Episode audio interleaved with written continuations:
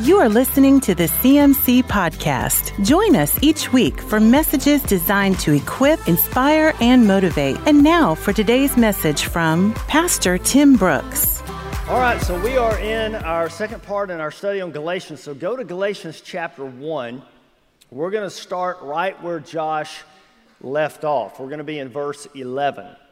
We're going to read verses 11 through 24 together lay a little bit of groundwork, and then we'll dive into talking about what I want to share with us in this section of Scripture.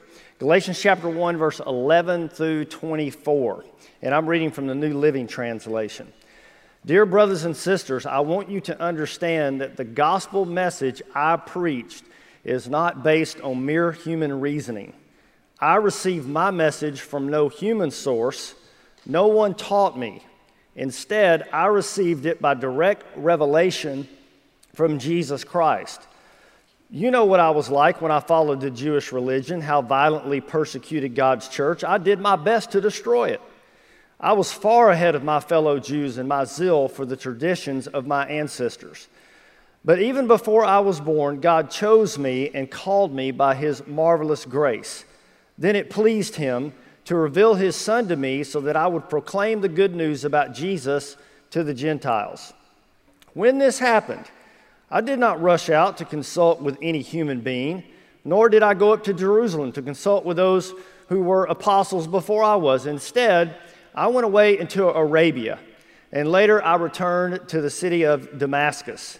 Then, three years later, I went to Jerusalem to get to know Peter, and I stayed with him for 15 days. The only other apostle I met at that time was James, the Lord's brother. I declare before God that what I am writing to you is not a lie. After that visit, I went north to the provinces of Syria and Cilicia, and still in the churches of Christ there in Judea didn't know me personally. All they knew was that people were saying, The one who used to persecute us is now preaching the very faith he tried to destroy. And they praise God because of me.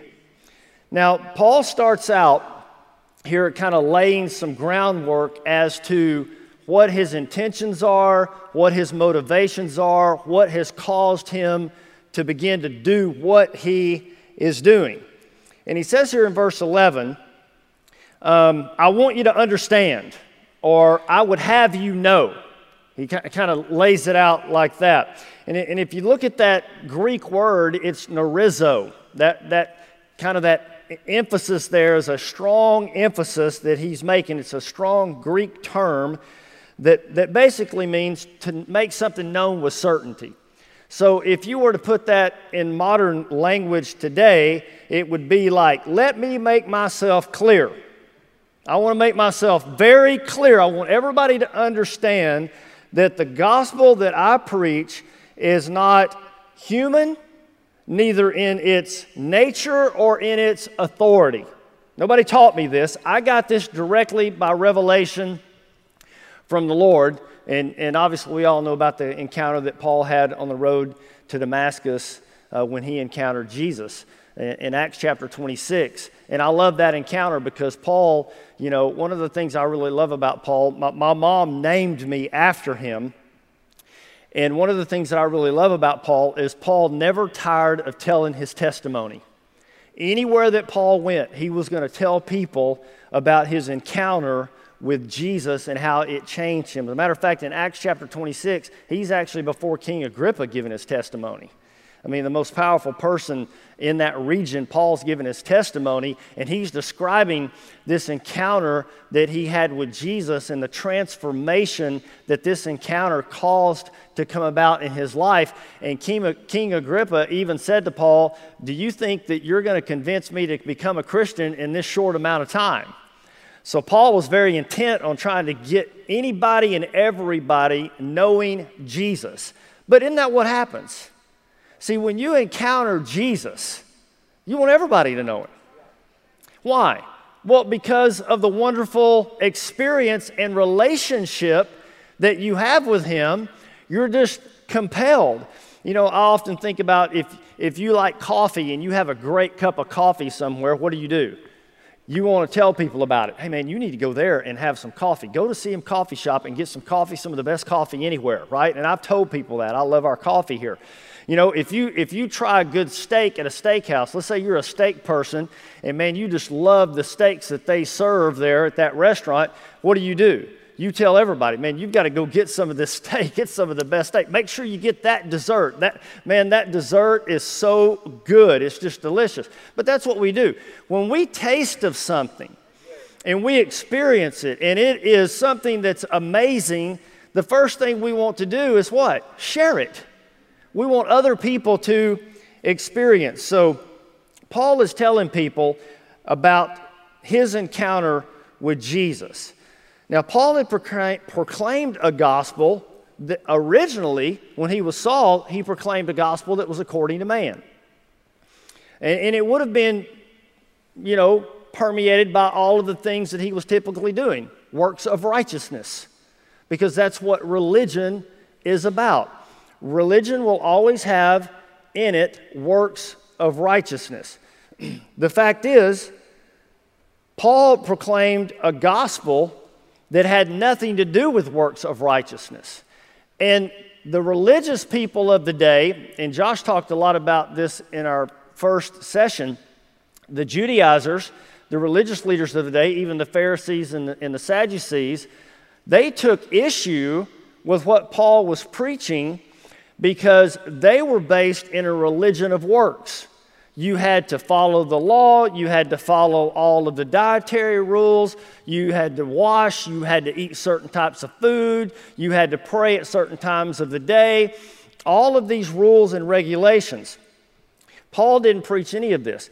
And because of that, and we have to see this, man's sinful pride is offended by the idea that only God's mercy and grace can take care of our sin. And that's why religious people get offended when you start saying, no, it doesn't have anything to do with how good you are, or how much you go to church, or how much you pray, or how many organizations that you give to. See, religion insists on having a part to play in salvation. Now, I want to bring this a little more personal your flesh will insist that some types of good works have to play a part in you being accepted by God.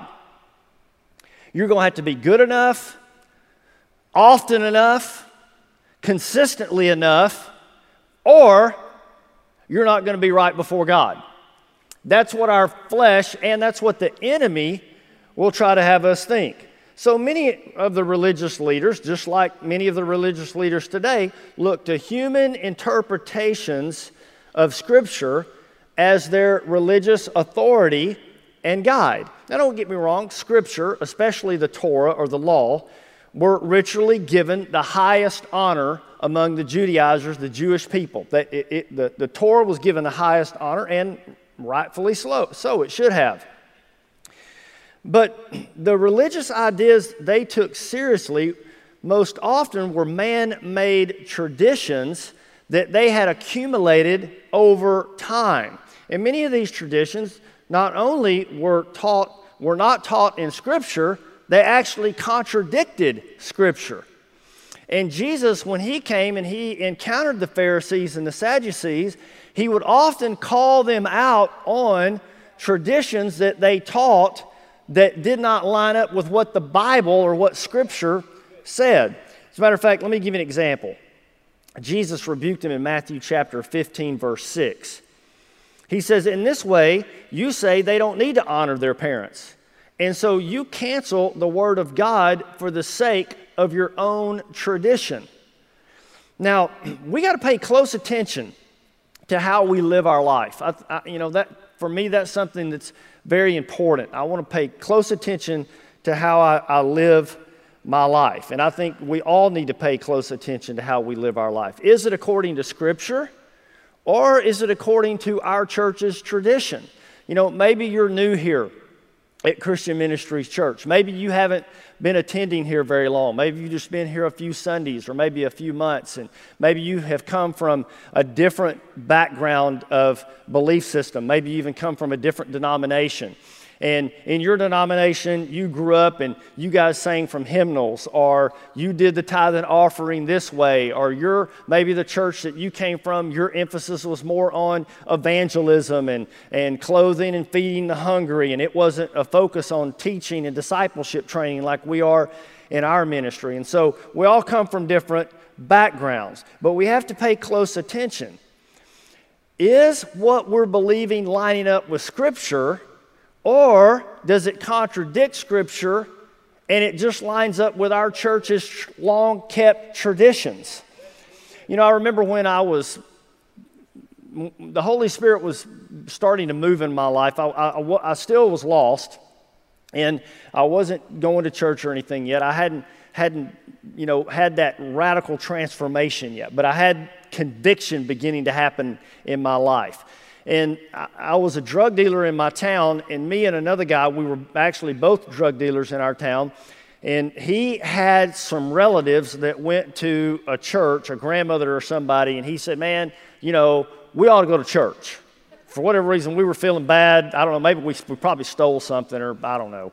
And we felt like we needed to do some penance and go to church.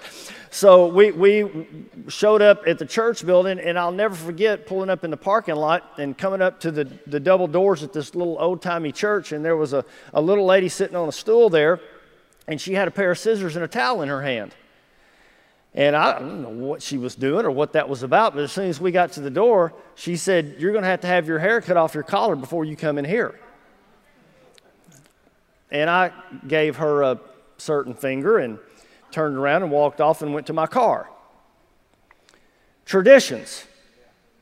Where is that anywhere talked about in Scripture? Other than traditions.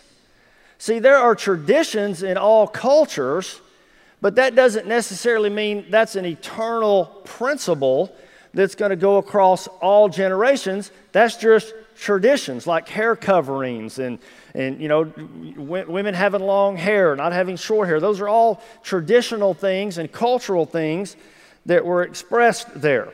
So how you approach salvation how you approach the function of the church your personal life even how you react to people outside the walls of the church should be guided by scripture not long-standing traditions of your church.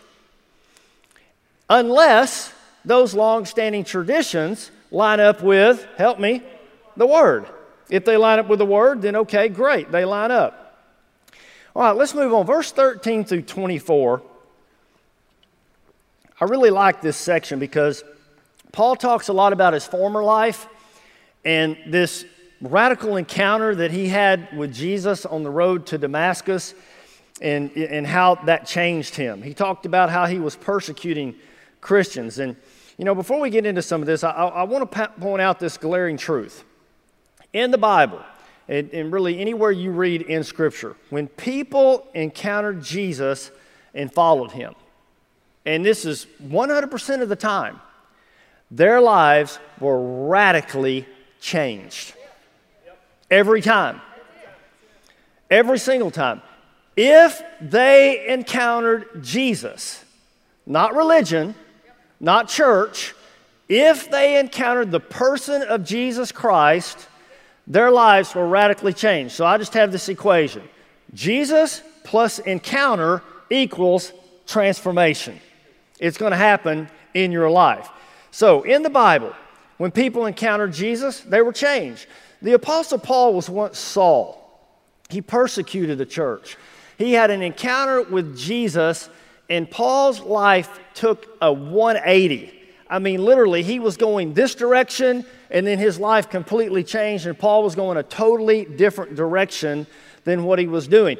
I, remember when I encountered Jesus, it was in 1988. I was lying in my bed on an August night. It was hot. I was high. I was on Coke. I was on X. I was on alcohol. I was on pot. I was just lying in my bed as high as I could be. I remember it was about 11 o'clock at night, and I had an encounter with the Holy Spirit in my bed. And I'm telling you, I didn't go to church, I didn't go to camp, I didn't have somebody lay hands on me, nobody anointed me with oil, but right there in my bed, in that moment, my heart and my life radically changed. I had an encounter. I, mean, I absolutely had an encounter. And I was never the same. Now, I'm not saying that I never sinned again because I'm not Jesus. He's the only one that doesn't sin. But what I am saying is, in that encounter, Jesus, He came inside of me, literally. He came inside my heart. My mind was, it, it became, the, the mind of Christ became my mind. The thoughts that Jesus thought, all of a sudden I found myself thinking. The heartbeat that Jesus had for people, all of a sudden I found my heart was having that same beat for people. I just wanted to hug people. I didn't know why. I wanted to be nice to people. I didn't know why. I cried all the time and I didn't know why. And, and because I had this radical transformation that was taking place in my life. And the Apostle Paul had this exact same thing happen to him. When you encounter Jesus, you are different. Can I have an amen? And if your encounter with Jesus did not produce a radical transformation in your life, you need to seriously, seriously consider that encounter. Maybe it wasn't Jesus. Maybe it was just religion. Because there's a lot of that out there. And, I, and, and, and don't get me wrong, I'm not against doctrine. I'm not against truth. All of that is vital and it's very important. That's why we're having these Bible studies and we're studying the scripture. But many good, godly Jewish people lived in Paul's day. They were even devout in their religion, they weren't bad people. But it's not until you have an encounter with Jesus that your heart and your mind is radically transformed and changed. They didn't have an encounter with Jesus, they just had an encounter with religion. And that's why works and trying to be good and trying to earn God's favor and trying to get everybody else to walk this line of legalism was what compelled them to do. See, you, you can know immediately when you meet someone, a religious person, whether they encounter Jesus or whether they encountered religion. You can tell it by their expressions. You can, you can tell it by their conversations. You can tell it by how they, they want to hug on you and they want to love on you and they want to pray for you and they want to bless you. Why? Because that's what God did for them. That's what Jesus did for them in their encounter. But if you meet somebody that encountered religion, they're going to put l- rules on you. They're going to say, you got to do this and you got to do that and you got to pray this much and you've got to give this much and you've got to go here and you've got to make sure that you follow all these rules. See, an encounter with Jesus, it's, it's so life changing and it's so wonderful. It's like I said from the very beginning, you just can't tell, help telling people about it. You just want to share it with everybody you encounter and you want to get as many people involved in it as you possibly can. The truth is, an encounter with the real Jesus, it just gets better and better and better over time. It just gets better and better and better. I mean, it's, just, it's like fine wine. It just gets better and better and better. Y'all have heard that term, fine wine. As it ages, it gets better. It's just like a marriage relationship. My relationship with my wife is so much better, so much deeper than it was when we first met. She's still just as cute to me now as she was then, but I know her so much better now because of my time that I have invested in relationship with her. And see, the same is true in our relationship with Jesus. I want to look at Paul's life before his encounter with Christ. Because there's some real patterns that can be seen here. In Paul's conversion, or in Paul's pre conversion life, he was a very religious person. He wasn't a bad man. He, as a matter of fact, he was zealous to do the right thing. Paul went to church, Paul prayed, Paul tithed, Paul had been a Jew of the first order. As a matter of fact, in Philippians chapter 3, verse 5 and 6, here's what he said I was circumcised when I was eight days old. I am a pure blooded citizen of Israel and a member of the tribe of Benjamin, a real Hebrew if there ever was one. I was a member of the Pharisees who demand the strictest obedience to the Jewish law I was so zealous that I harshly persecuted the church. And as far as righteousness, listen to this I obeyed the law without fault.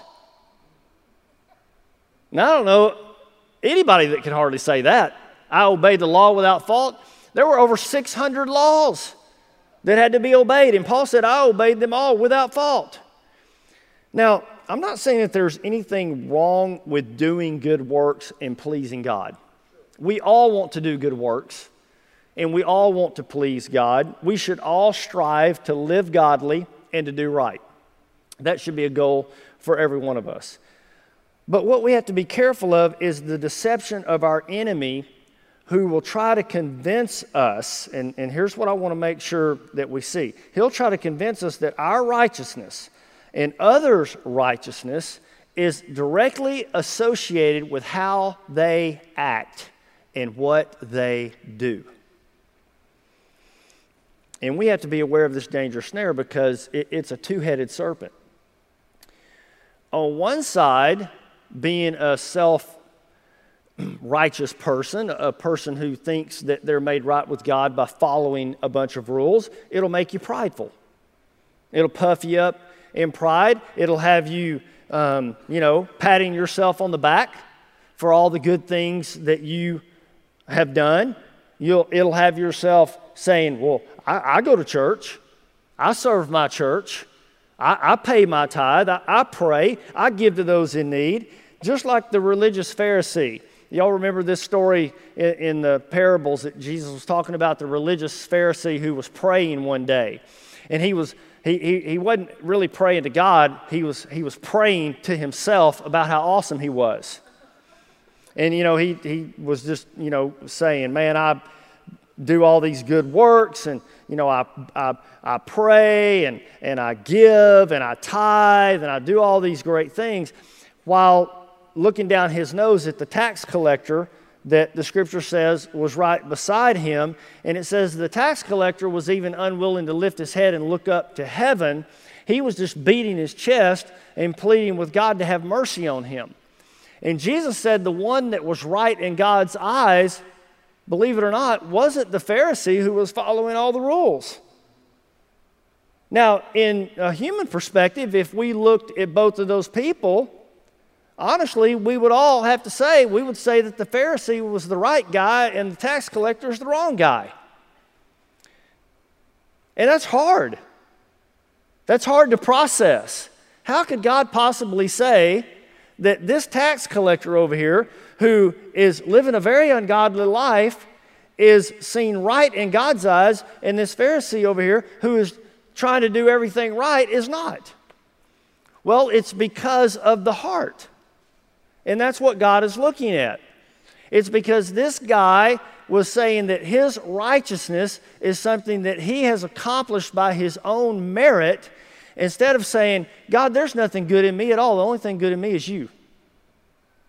And so I put all of my eggs in the basket of you, Jesus, and I trust totally in you that you're going to justify me and make me right before God on the day of judgment. Not anything that I've done or anything that I have not done. See, the question is when, we look at pride, okay, if I'm going to put my accomplishments on display in front of people, then I'm going to I'm going to influence other people to feel like, well, I'm going to have to do that too if I'm going to be as good as they are. And so the other side of that head of that serpent is condemnation. Because this is where the enemy comes in and he begins to condemn. Because how many good works must we do to be considered right according to God's standard of righteousness? In other words, how, how many Sundays out of the month or out of the year do you have to go to church to be right in God's eyes? How much above and beyond your tithe, because the Bible says bring your tithe and your offering when you come, okay? How much above my tithe do I need to offer the Lord for me to be right in God's eyes? How many days of the week and how many minutes of the day do I have to pray to be considered righteous enough to be accepted by God? Y'all hear what I'm saying? See, we're trying to meet a quota. We all identify with verses 15 and 16. Look there at those. He says, But even before I was born, God chose me and called me, listen to this, by his what? Marvelous grace. And then it pleased him to reveal his son to me so that I would proclaim the good news about what? Jesus to the Gentiles. Not following a bunch of rules like the Pharisees and Sadducees and the Judaizers were trying to get people to do. No, but I would tell people about Jesus. See, when Saul encountered Jesus, the, the reality of the gospel was revealed to him. And, and I, want, I want to make sure that, that those that are listening by live stream and those that are here with us in the building, when Jesus appears to you, the reality of the gospel comes alive in you. It, it, it, it, it's like fireworks, it's like an explosion happening in your life. The reality of Jesus is all in all, He's it. There's nothing that I can add to what Jesus did. There's nothing that you can take away from what Jesus did. He is the answer. Can I have an amen? Saul was like a runaway freight train. He crushed everything in his path when he was a Pharisee and persecuting the church. He, he lost control of his life. His life was without constraint. His legalistic zeal had put him on a course of destruction. And God, in His grace, rescued him. And, and we were all the same as Saul. Maybe we weren't religious zealots going around persecuting Christians. Maybe our lives were just on a path of destruction because of the lawlessness that we had in our hearts, the direction that we were going that was taking us down a path of destruction in our own flesh. And it's only a supernatural encounter that could have changed the course of Saul's life. There wasn't a person in the world outside of Jesus that could have persuaded Saul to be any different than what he was. Because Saul was at the top of the ladder. He was a Pharisee of Pharisees. He was educated, I mean, more than probably anybody in his day. He knew the Torah better than anyone. There was no one that was going to capture his heart and change his life except Jesus. And that is why God sent Jesus to appear to Saul on the road to Damascus, and that encounter changed his life completely. I'm sure many of us in here have tried a lot of different ways before we encountered Jesus to turn our life around. I can't tell you the number of times that I tried to, you know, stop lying to people, stop lying to my friends. I mean, I just lied just to lie. I, I can't tell you the number of times that I tried to quit stealing or the number of times that I would have conversations with myself about, you know, cutting back on the amount of drugs that I was doing or the amount of alcohol that I was drinking. I tried, I, I put forth the effort, I, I, I gave it my best attempt, but it wasn't until my encounter with Jesus that my life changed. And if you get anything out of what I'm talking about tonight, I want you to walk away with the most important thing in your life is having an encounter with Jesus Christ. There's nothing more important. Verse 15 and 16 says, It pleased God to reveal his son to me. And it's important for us to recognize the difference in God's way of changing a person and man's way of trying to change a person. And I think it's very important that we see this. Man, when he introduced Saul to God, he did it by introducing him to the law, introducing him to legalism, and introducing him to religion. That was the way that man tried to connect Saul with God. Study all these scriptures, learn all these rules, go to the synagogue, learn to follow all the dietary things, make sure that you're washing your hands, stay away from unclean people, all of these religious rules. That's how man introduces people to God, or that's how religious man introduces people to God. But God, when He introduced Saul to Himself, He did so by introducing him to Jesus. And God's goal in our life is to lead us to Jesus, not to lead us to a bunch of rules. Because the fact of the matter is listen, when you have an encounter with Jesus, that encounter, it, it's so transformational and it changes you, you don't need rules. They're in your heart. You just want to do the right thing. And you guys have heard me say this many times before, but you know, before I came to know Christ, I wanted to do wrong. I enjoyed doing wrong. It was fun to me to live in sin and to do wrong. I wanted to get as many people involved in doing wrong with me as possible. That's called a party or a club, right? And I wanted to get as many people with me doing that. But, but when I encountered Jesus, because I had already, trust me, I had encountered religion, I had encountered church, I had been to those things, I got drugged to some of those things, but I hadn't encountered Jesus. So when I encountered Jesus, all of the sudden, none of that really mattered to me anymore. And on the inside, I changed, and now it's not like some outside force trying to make me conform to do what is right. Now I'm just compelled from the inside. I want to please God. And whatever that looks like, that's what I want to do. See, there's no need for God to introduce us first to religion. And I want to encourage all of us, you know, th- there's nothing wrong with inviting people to church. You should. I think that's great. And what you need to pray is when you invite them to church, pray, Jesus, let them encounter you like I did. Let them experience you as worship is going forth like I did. Let them experience you while the word is going forth like I did. Let them have an encounter with someone in church that is full of your son, and let them have the same radical transformation in their life that I had in my life. See, all he needs to do is introduce us to his beautiful son.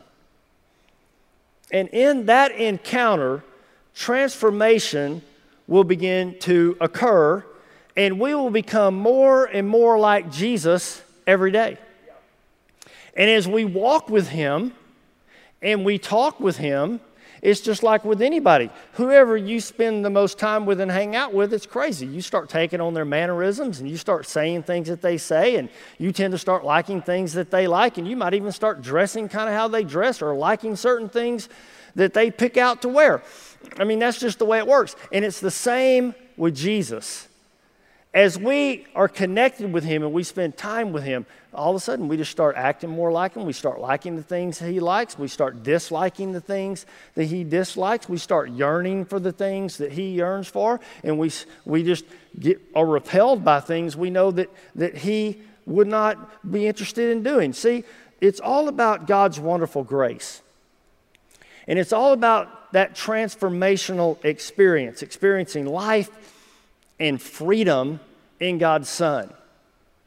And for all of the members of Christian ministries and those that are listening on live stream, our goal at Christian ministries is to lead you into experiencing Jesus. Because if you can experience Jesus, then you will encounter joy. You will encounter freedom. You will encounter chains breaking off of your life. And each and every year as you walk with Him, you're going to be walking in more and more anointing, more and more wisdom, more and more power, more and more authority over demonic powers in your life that it may have had you bound. You'll walk into more and more freedom as you encounter Jesus. Now, the other life is a miserable life of emptiness and it causes people to fall away. They get very discouraged, they feel condemned, they feel unworthy. They just get absolutely worn out by religion. They get turned off because religion is an empty promise.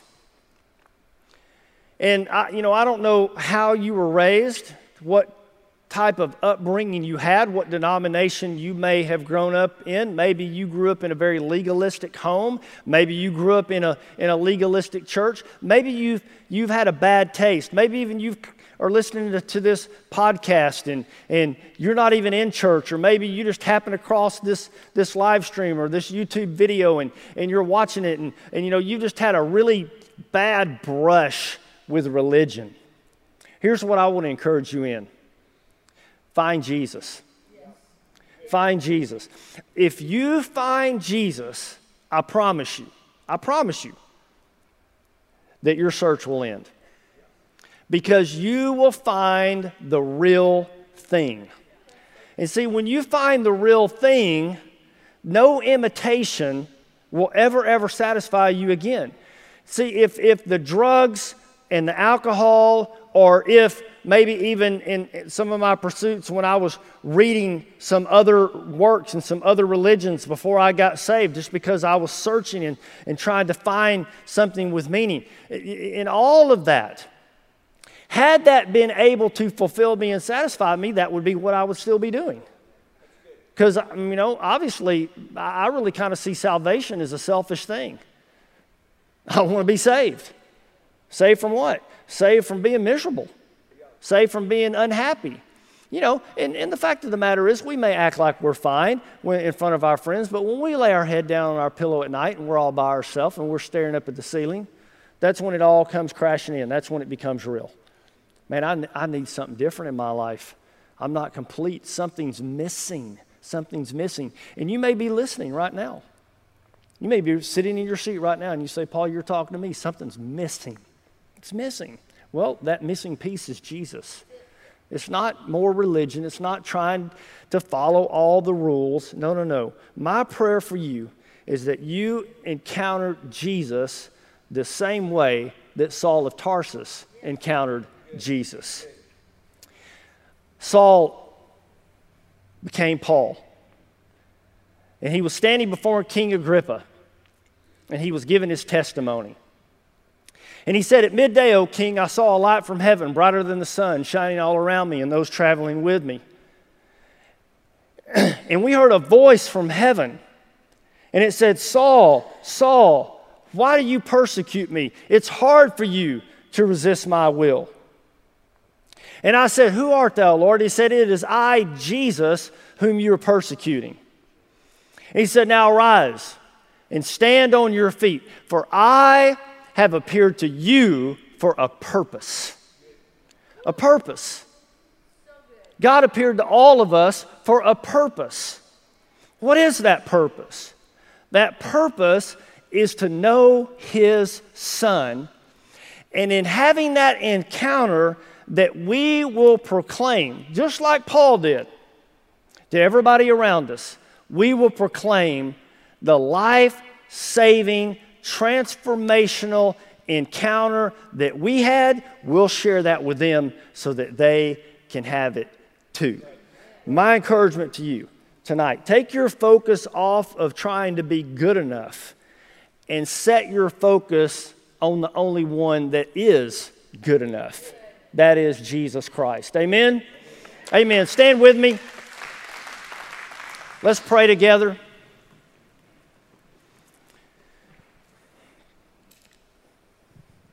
Father, I thank you tonight for each person, whether they're driving down the car, uh, down the road in their car, whether they're watching this video on YouTube, whether they're listening by the live stream or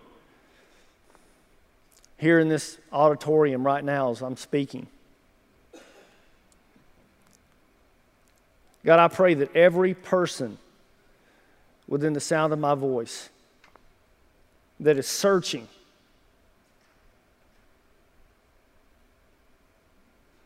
That something is missing. There's a void in their life. Jesus, I pray that they encounter you. And Holy Spirit, I ask that you begin to draw them to God's Son. And I pray that they will have a real life transformation encounter with Jesus.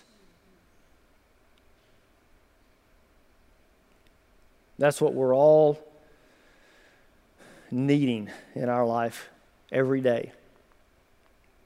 Encounters with you, Jesus, every day.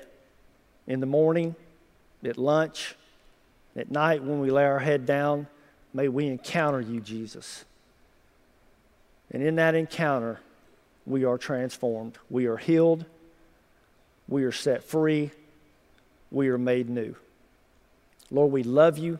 We praise you and we honor you. In Jesus' name we pray. Amen. Amen. God bless you. See you Sunday. You have been listening to the CMC podcast. For more information about CMC, our different conferences, Christian school, college internship, resources, and more, go to cmchurch.com.